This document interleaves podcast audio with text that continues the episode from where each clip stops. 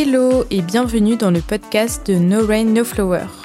No Rain No Flower, c'est l'idée qu'il n'y a pas d'arc-en-ciel sans orage, pas de bonheur sans peine, pas de courage sans peur, pas de belles fleurs sans pluie.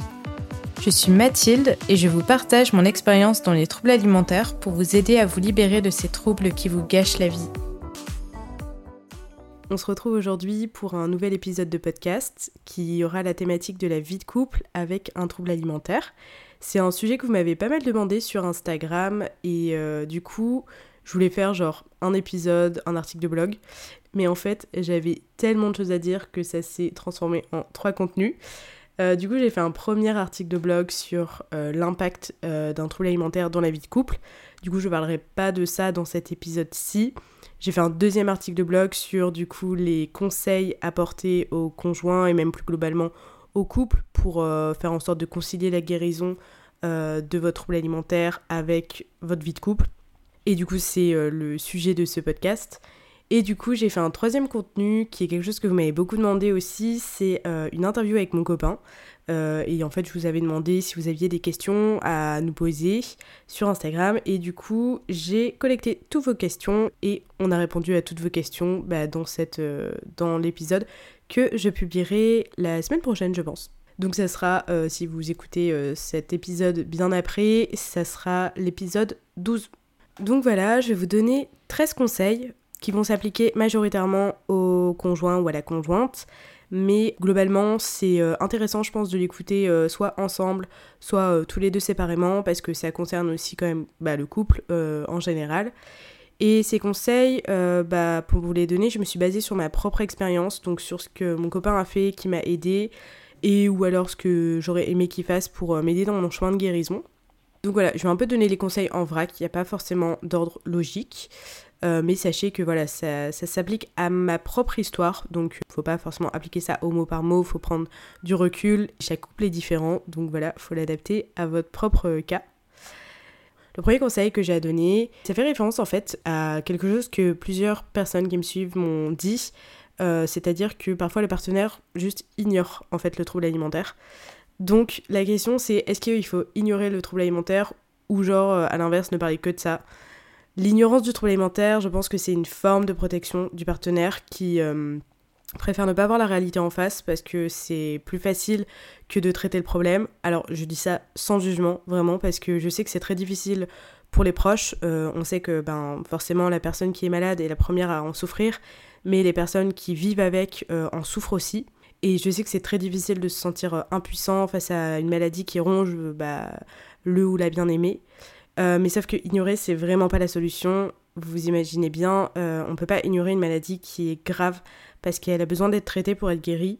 Et la laisser dans le silence, c'est vraiment lui donner de la puissance. Enfin, moi j'avais remarqué ça, c'est que au plus j'en parlais de ma maladie, au moins elle était forte. Et en plus de ça, ignorer la maladie de votre partenaire, c'est lui donner le sentiment que vous le ou la délaissez en fait. Donc voilà, mais après, en même temps, il faut trouver un juste milieu pour pas que la maladie prenne trop de place. Souvent, justement, la maladie, elle est très oppressante, euh, surtout bah, pour la personne qui en souffre, mais forcément, ça impacte la vie de couple. Et il faut savoir garder des sujets de conversation qui sont plus légers, qui sont pas tournés autour de la maladie, et faire aussi des activités qui n'ont rien à voir avec la nourriture pour pas que bah, ça mette en difficulté votre conjoint. Donc ça peut être par exemple euh, regarder une série, euh, aller au cinéma, se balader, faire un spa, s'offrir un massage. Donc du coup, mon premier conseil, c'est de trouver un peu un, juste milieu. Le deuxième conseil que j'ai à vous donner, en fait, c'est un peu valable pour tous les proches, conjoints ou non conjoints, c'est vraiment d'intégrer le fait que vous ne pourrez pas guérir à sa place. L'encourager à se battre, c'est génial et c'est même presque primordial, mais vous pouvez pas non plus vous battre à sa place. Si vous devenez trop combatif, à lui répéter sans arrêt qu'il faut qu'elle se batte, euh, qu'il ou elle se batte d'ailleurs, à lui répéter sans arrêt qu'il euh, faut qu'elle contre ses peurs constamment, bah, ça peut vraiment devenir oppressant. Et du coup, c'est normal qu'il ou elle puisse y aller à son rythme et que d'ailleurs euh, elle rencontre des difficultés. Si elle ressent une trop grosse pression, bah, elle va finir par vous éviter. Donc vous pouvez pas jouer le rôle de, de l'infirmière, du médecin, ni même du policier. Je sais que c'est difficile de rester euh, sans rien faire parfois et que vous aimeriez genre euh, le ou la secouer, mais c'est pas la chose à faire. La personne qui est malade, elle sait qu'elle doit travailler sur de nombreuses choses, mais en fait c'est très difficile. Elle fait vraiment ce qu'elle peut euh, avec ce qu'elle a actuellement, avec le bagage qu'elle a actuellement. Ça veut pas dire que ça va jamais euh, s'arranger. C'est juste qu'il faut la laisser faire et vraiment s'armer de patience.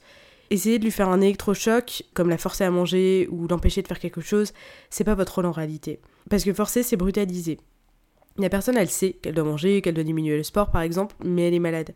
Donc euh, je sais que c'est difficile parce que vous vous sentez impuissant, mais vraiment la plus grande aide euh, dans ce cas-là, c'est vraiment d'offrir votre écoute. C'est tellement primordial l'écoute, enfin je le redis, vraiment moi l'écoute ça me faisait extrêmement du bien, même si vous avez l'impression que vous faites rien dans l'action, bah c'est vraiment beaucoup écouter avec bienveillance, sans jugement, c'est vraiment euh, un soutien incroyable, vraiment, je vous assure. Ensuite, le troisième conseil que je peux donner, c'est de pas mettre d'ultimatum. Ça rejoint un peu mon point précédent quand je vous dis que vous pouvez pas guérir à sa place, mais vous pouvez être un soutien imparable, certes, mais la décision, elle doit venir de la personne qui en souffre. Et lui mettre un ultimatum, bah, ça fera que la braquer. Donc quand je parle d'ultimatum dans le couple, euh, ça peut faire référence au fait de dire, euh, bah, si tu guéris pas, euh, je te quitte, ou si tu manges pas, si tu te reprends pas en main, je te quitte. C'est hyper difficile, c'est très brutal de, dire ça à quelqu'un qui n'a pas choisi d'être malade. La maladie, elle affecte tellement la vie de la personne qui en souffre qu'elle a une faible estime d'elle-même et elle a déjà très peur en fait que vous la quittiez à cause de sa maladie. Elle a honte, elle se sent coupable de, de savoir que son trouble alimentaire affecte autant son couple. Donc lui sous-entendre qu'elle pourrait vous perdre à cause de la maladie, euh, vraiment ça l'anéantirait. Ensuite, le quatrième euh, conseil que je peux vous donner, c'est de vous informer sur les troubles alimentaires.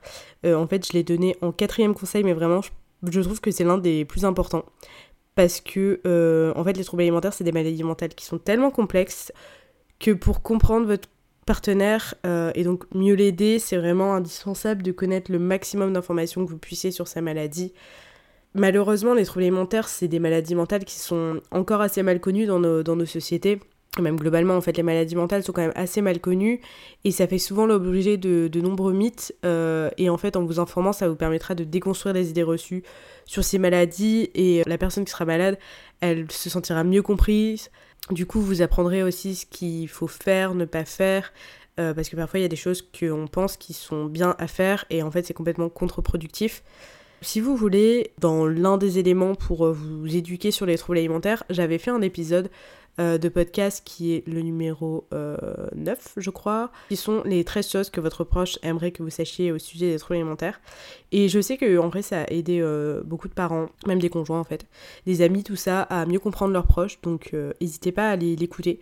Il existe aussi au format blog, donc sur mon site internet, si vous préférez lire. Mais je trouve que voilà, ça permettra d'avoir peut-être une meilleure approche de ce que vit votre partenaire.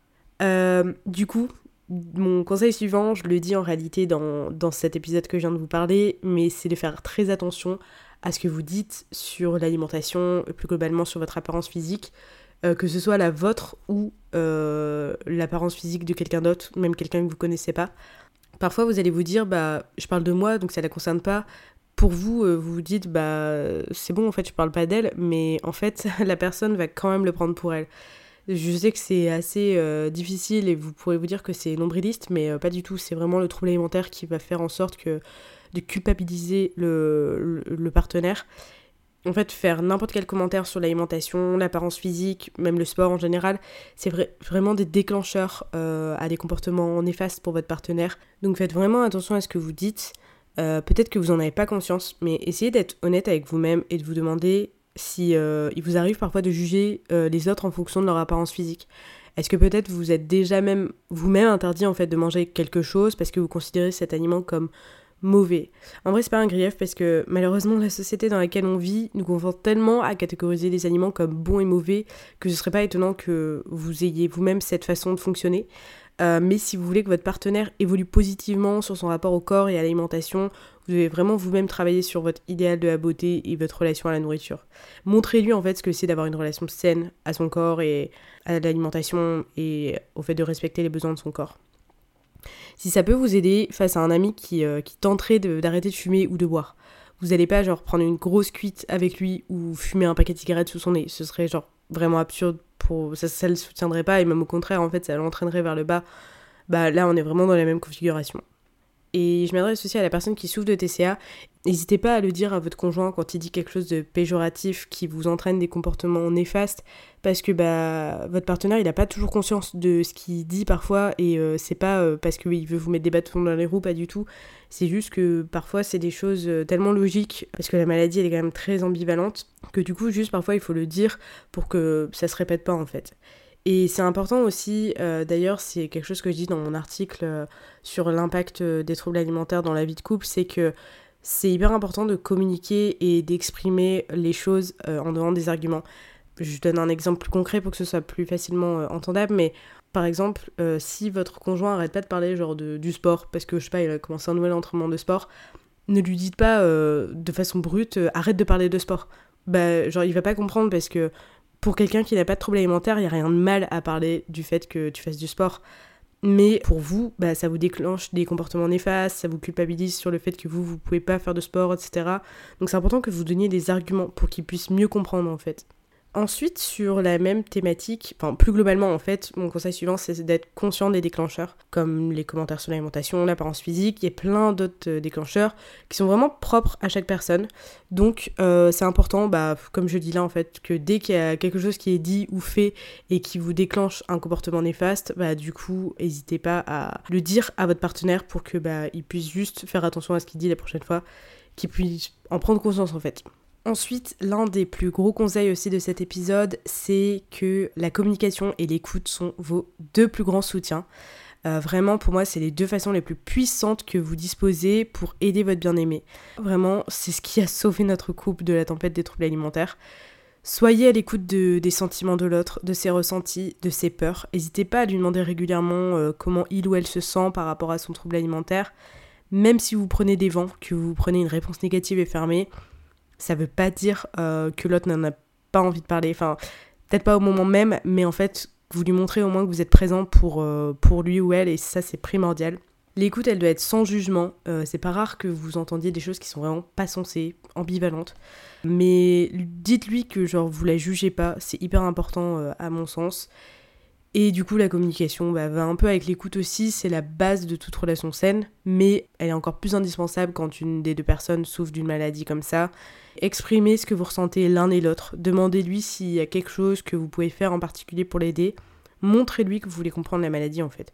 Posez-lui des questions en lui demandant évidemment si ça la gêne pas, mais exprimez-lui aussi euh, bah, que vous l'aimez, que vous êtes là pour elle, euh, exprimez-lui souvent ses qualités qui n'ont pas de rapport avec euh, son physique, parce que il ou elle a besoin de se reconstruire et votre appui il est vraiment important. Vraiment la communication c'est on en parle beaucoup euh, dans l'interview avec mon copain parce que c'est vraiment quelque chose d'hyper important. Voilà, aussi euh, vous aurez tendance à devoir répéter les choses. Ça c'est aussi quelque chose que mon copain dit justement dans, dans l'épisode euh, de l'interview. Et en fait, il faut prendre conscience que la personne qui souffre d'un trouble alimentaire, elle a comme un filtre, le filtre du trouble alimentaire, qui biaise sa réalité. Et le trouble alimentaire a un peu changé ses euh, schémas de croyances. Et du coup euh, bah il ou elle a besoin de reconstruire des schémas de croyances qui sont sains qui sont pas des schémas de croyances du trouble alimentaire. Et du coup ben elle aura besoin il ou elle aura besoin que vous répétiez les choses euh, même si vous avez déjà dit maintes et maintes fois euh, quelque chose, même si vous venez de le dire vraiment déjà le matin et qu'on est le soir, ben parfois il faut répéter les choses pour la rassurer et pour recréer en fait euh, des schémas de croyance. Quand je dis répéter, ça peut être par exemple le fait que la personne culpabilise à fond parce que aujourd'hui elle a rien fait et que pourtant bah, elle doit manger parce que bah, comme tout le monde quoi, tout le monde doit manger et que d'autant plus quand tu es dans la guérison d'un trouble alimentaire, tu as besoin de te reconstruire et tout. Et cette personne-là va culpabiliser à mort, donc il faudra lui répéter plusieurs fois dans la journée euh, que oui, elle a le droit de manger même si elle a rien fait, que c'est normal qu'elle se repose. C'est des choses comme ça en fait que vous devrez euh, répéter. Je vous rassure, c'est pas à longueur de journée, mais il y aura des fois où c'est plus compliqué. Et donc du coup, ben il faut plus rassurer votre partenaire. Un autre conseil qui est super important aussi, bon en fait ils sont tous importants, je vais dire ça à chaque euh, conseil que je dis, mais ne vous oubliez pas, donc là je parle aux partenaires, comme je disais tout à l'heure, euh, quand on accompagne quelqu'un qui souffre d'un trouble alimentaire, on est aussi impacté par la maladie, différemment, c'est sûr. Mais euh, c'est quand même une charge, ça, peut quand même être une charge mentale. Euh, après, bon, je vous invite vraiment à, écouter l'épisode où je suis avec mon copain parce qu'il dit quand même que ça l'a pas épuisé non plus mentalement. donc, enfin, je veux pas non plus faire peur. Mais ça peut euh, parfois euh, être un peu oppressant et vous avez le droit aussi d'avoir vos échappatoires. Donc bah, il existe des groupes qui sont destinés aux proches, même juste aussi vous pouvez avoir votre propre thérapie. Il n'y a rien de péjoratif à ça. Ça ne veut pas dire que genre vous gérez mal la situation, que vous êtes faible. pour moi, franchement, tout le monde devrait avoir une thérapie parce qu'on a tous besoin genre d'une écoute attentive externe et on a tous des choses à travailler en fait. Mais en plus de ça, si vous prenez soin de vous et que vous êtes favorable à prendre soin de votre santé mentale, bah forcément, ça encouragera inconsciemment votre bien-aimé à en faire autant. Et puis bah voilà, n'oubliez pas d'avoir des moments pour vous seul, de voir euh, vos amis, votre famille, pour que ça vous change les idées. Vous l'abandonnez pas pour autant. En fait, au contraire, vous faites même le plein d'énergie positive qui lui seront favorables. Et c'est important euh, aussi, euh, je... on en a vachement parlé aussi dans mon épisode avec mon copain, mais là je m'adresse à la personne qui, qui souffre d'un trouble alimentaire. C'est important que que votre conjoint ait une vie sociale indépendamment de vous. Enfin, moi je sais que quand euh, j'étais malade, c'était impossible pour moi d'avoir une vie sociale. Je j'arrivais pas. Les soirées, les restos, tout ça, c'était pas possible. Mais c'est pas parce que vous, vous n'arrivez pas à avoir de vie sociale que vous, devez couper votre euh, conjoint euh, de sa vie sociale. Vous pouvez pas lui empêcher en fait de vivre. Ce serait pas sain, franchement, pour votre couple, pour lui. Mais ça veut pas dire qu'il s'amuse mieux sans vous. Vraiment pas. Enfin, c'est normal qu'il ait une vie indépendamment du couple. Enfin, moi, je, trouve ça très sain. On en parle aussi euh, dans l'épisode euh, avec mon copain. De toute façon, en fait, euh, l'épisode avec mon copain, c'est juste rendre un peu plus concret tout ce que je vous dis là. Ensuite, un autre conseil, bah, qui rejoint quand même assez ce que je viens de dire, finalement, il quand même une suite logique. c'est le fait que bah, vous pouvez penser à la thérapie familiale ou de couple, je sais pas trop comment appeler ça, mais moi quand j'étais à l'hôpital, j'ai eu recours à la thérapie familiale. du coup, j'étais pas en couple à ce moment-là, donc les personnes qui vraiment m'accompagnaient au quotidien, c'était mes parents, ma soeur.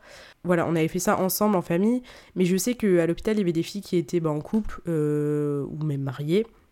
du coup, elles avaient opté pour, euh, pour une thérapie de couple. Et bah même chose, en fait, il n'y a rien de péjoratif à ça, ça envoie pas un signal indiquant qu'il y a un problème dans le couple.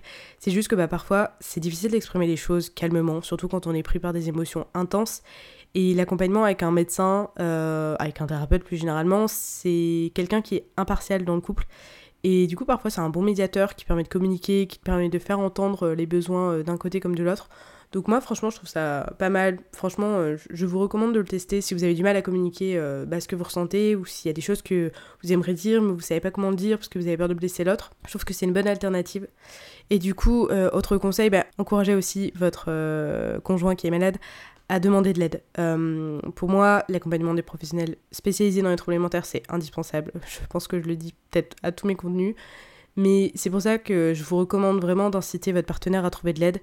Peut-être qu'ils ont déjà eu de l'aide auparavant, mais qu'ils ont eu une expérience négative avec un praticien, bah, encouragez-le vraiment à en trouver un autre. Parce que bah, malheureusement, il y a beaucoup de praticiens qui ne sont pas formés euh, correctement au mécanisme des troubles alimentaires, parce que c'est des maladies complexes, comme je le disais tout à l'heure.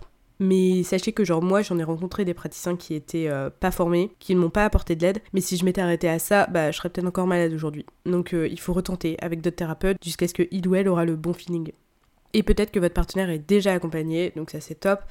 Et eh bien faites confiance à l'équipe médicale qui, euh, le ou la suit.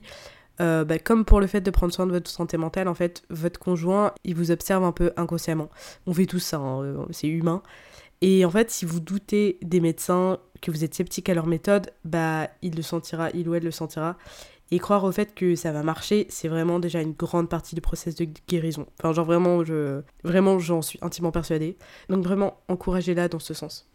Onzième conseil, c'est un conseil que je pense qui va pas plaire à la personne qui est malade, euh, c'est le fait de ne pas obéir à son trouble alimentaire c'est fortement possible que votre bien-aimée vous demande de manger plus, de faire moins de sport, ou de lui répéter qu'elle n'est euh, pas trop grosse ou qu'elle est assez mince. Il ou elle va vous dire que c'est pour la rassurer, que c'est pour l'aider dans sa guérison. Et d'ailleurs, je pense que quand on est malade, on en est intimement persuadé. Sauf qu'en réalité, c'est le trouble alimentaire qui parle quand, euh, quand il dit ça, quand il ou elle dit ça. Je sais que ça peut sembler plus facile d'obéir au trouble alimentaire parce que vous avez la sensation justement d'aider, mais en réalité, ça alimente le trouble alimentaire n'allez pas contre nature à l'opposé de ce que votre propre corps vous demande. Comme je disais, je pense que la personne qui, qui souffre de troubles alimentaires va vraiment haïr ce que je suis en train de dire. Mais vraiment, je vous assure que je vous dis ça pour votre bien. Parce que bah, dans le cas contraire, si votre conjoint, par exemple, il répond à ce que vous dites, donc il mange toujours plus que vous, euh, peu importe euh, ses sensations de faim et de satiété, qu'il fait plus de sport parce que pour vous, euh, c'est trop compliqué, et ben du coup, il va aller à l'encontre de ses besoins et il finira forcément un jour pas craquer. Et vous voulez pas ça, parce que d'un seul coup, du jour au lendemain, bah, tout va s'arrêter, ou genre il va péter un plomb, ce qui est normal, et genre le, choc sera beaucoup trop brutal. Après, ce que je peux conseiller euh, par rapport au sport, par exemple, c'est, bah, comme je disais, euh, si vous faites du sport, bah, juste euh, peut-être ne l'exposez pas, ne dites pas ouais, j'ai fait une trop bonne séance et tout, ou j'ai trop bien couru, ou je sais pas. Juste faites votre vie, mais peut-être juste ne parlez pas de ces sujets-là, comme je disais avant. Et même chose, le fait de rassurer en disant que l'autre est beau parce qu'il est mince ou quoi, ça fera que renforcer l'idée que la minceur est un critère de beauté. Donc moi, en vrai, quelque chose qui m'aidait, c'est que mon copain me répétait très souvent que peu importe le nombre de kilos que je prendrais, euh, et peu importe mon apparence physique, il m'aimerait tel que je suis si j'arrive à m'accepter moi-même dans mon propre corps, que je m'y sens bien. Et ça, ça m'a vraiment aidé en fait à travailler sur l'acceptation de mon corps et à vraiment comprendre que ma beauté n'était pas physique. Ma beauté était dans le fait que j'avais confiance en moi, dans le fait que euh, j'étais bien avec moi-même. Alors euh, clairement, au début, j'avais pas confiance en moi, je disais constamment des choses négatives sur mon propre corps. Et en vrai, je voyais bien que c'était presque repoussant. Et en fait, euh, petit à petit, j'ai travaillé sur, sur l'acceptation de mon corps. C'est des choses qui prennent du temps, hein. c'est normal que ça soit du jour au lendemain. Quand je vous dis du temps, moi ça a pris quelques mois, voire bah, là en 4 ans quoi. Enfin, ça a énormément évolué en 4 ans. Et ça n'a fait que renforcer notre amour en fait, et même son attirance pour, euh, pour moi-même. Mais c'est normal en fait, si euh, il passait son temps à dire euh, sur lui-même qu'il s'aimait pas, qu'il trouvait qu'il était, était, pas comme il voudrait, etc. Bah, je pense que moi, bon, j'ai une approche différente au rapport au corps, mais je pense que évidemment ça, ça jouerait aussi sur, sur ça, sur l'attirance pour l'autre personne. Voilà, un autre conseil, l'avant-dernier, c'est de pas le ou la juger quand il ou elle ne va pas bien. Euh, bah alors je vais pas mentir, hein, il y aura forcément des jours qui sont pas simples. C'est normal après comme dans tous les couples, mais forcément quand il y en a un qui se bat contre une maladie aussi difficile, bah il y a des jours qui sont vraiment pas simples, des périodes qui sont plus difficiles que d'autres. Mais ne jugez pas votre partenaire parce que bah c'est la première victime de sa maladie. La culpabilisez pas parce qu'elle culpabilise déjà énormément. C'est pas de sa faute. Et euh, d'ailleurs, ne dites pas des choses simples comme euh, bah t'avais qu'à t'arrêter de manger ou justement t'avais qu'à manger ou encore, euh, bah t'avais pas besoin d'aller faire ta séance de sport, je te l'avais dit.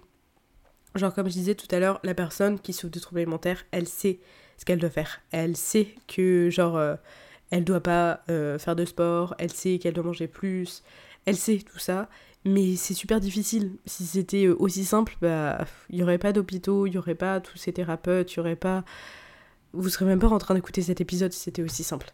Elle est en lutte constante contre un petit démon qui la culpabilise. Il faut vraiment prendre ça en, compte. Donc ne portez pas de jugement à ça. Elle fait vraiment ce qu'elle peut. Au lieu de ça, comme je disais tout à l'heure, apportez-lui vraiment une écoute attentive qui lui sera d'une bien plus grande aide. Et mon dernier conseil, qui est l'un des plus importants, mais comme j'ai dit tout à l'heure, j'ai dit ça à tous les conseils, c'est de toujours croire en sa guérison. Genre, c'est tellement important. Vraiment, ne perdez jamais espoir ayez toujours confiance dans le fait que il ou elle va guérir. Et c'est possible de guérir, genre j'en suis la preuve et il y en a plein des gens qui ont guéri. Vraiment, c'est vraiment possible. Il y a plein de gens d'ailleurs qui sont guéris et qui étaient en couple et qui ont maintenu ce couple-là. C'est vraiment possible. J'en suis la preuve aussi, mais il y en a plein d'autres. Y croire, c'est tellement important. Comme je disais tout à l'heure, les doutes, euh, euh, il ou elle le sentira en fait. Et d'ailleurs, un autre point euh, qui me fait penser, que j'ai pas dit, c'est que le fait que bah, parfois c'est possible que votre proche ait des petites rechutes. Une rechute, ça veut pas dire qu'on repart à zéro. Et d'ailleurs, une rechute, c'est pas forcément quelque chose de catastrophique. Je veux dire, ça peut durer genre une semaine, deux mois, comme ça peut durer plus longtemps. Mais juste les rechutes, ça fait partie de la guérison. Moi, en vrai, même si c'était dur, j'ai eu plutôt des micro-rechutes, moi. Et même si c'était dur, j'ai jamais vu comme quelque chose de négatif, parce que généralement, quand je faisais un pas en arrière, bah, c'est que je faisais deux pas en avant après. Donc juste, la guérison, elle n'est pas linéaire, c'est des hauts et des bas, mais qui vont toujours vers un positif sur le long terme. Donc ne vous découragez pas quand vous voyez que votre partenaire éprouve des difficultés sur des choses qu'ils avaient déjà dépassées depuis longtemps. C'est vraiment pas forcément péjoratif.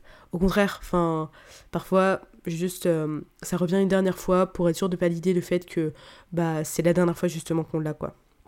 Voilà, euh, j'en ai fini avec mes conseils. Je vous invite à lire, si vous voulez, l'article euh, sur l'impact du trouble alimentaire sur la vie de couple, puisque j'en ai pas trop parlé.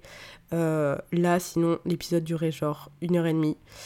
Et je vous invite aussi à écouter l'épisode que j'ai fait avec mon copain, qui sort du coup, je pense, la semaine prochaine, qui est différent du coup des autres, puisque c'est la première fois que je fais intervenir quelqu'un sur mon podcast. Euh, bon, ça va, c'était plutôt simple vu que c'était mon copain. Mais voilà, euh, je voulais juste dire quand même que j'espère que ça fait pas peur lorsque j'ai donné tous ces conseils. Gardez bien en tête que tout n'est pas noir.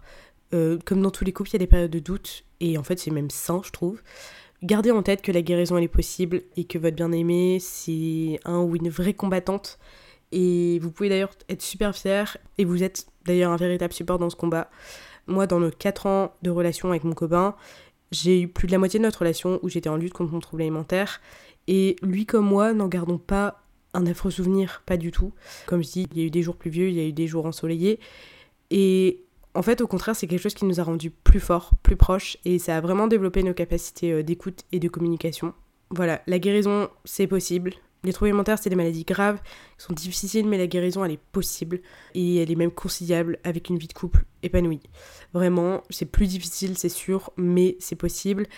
Et avec la communication, la patience, euh, avec les conseils que je vous ai donnés, les couples peuvent vraiment devenir un véritable réconfort, soutien qui est indispensable euh, pour la personne malade vous êtes la petite touche positive, vous êtes même une grande touche positive euh, qui est hyper importante bah, pour la, guérison. Et franchement, dites-vous qu'une fois que vous aurez surmonté ça ensemble, mais vous serez tellement plus fort et prêt à affronter euh, n'importe quoi. Enfin, moi, c'est vraiment ce que je me dis. Voilà, et ben du coup, je vous retrouve déjà la semaine prochaine. J'ai pas fait d'épisode pendant je sais pas combien de temps, et là j'en fais deux consécutivement. Ça va pas du tout, j'ai pas du tout de rythme. Je vais essayer d'en avoir un. Et ben, je vous remercie de m'avoir écouté et puis je vous dis à la semaine prochaine. Ciao ciao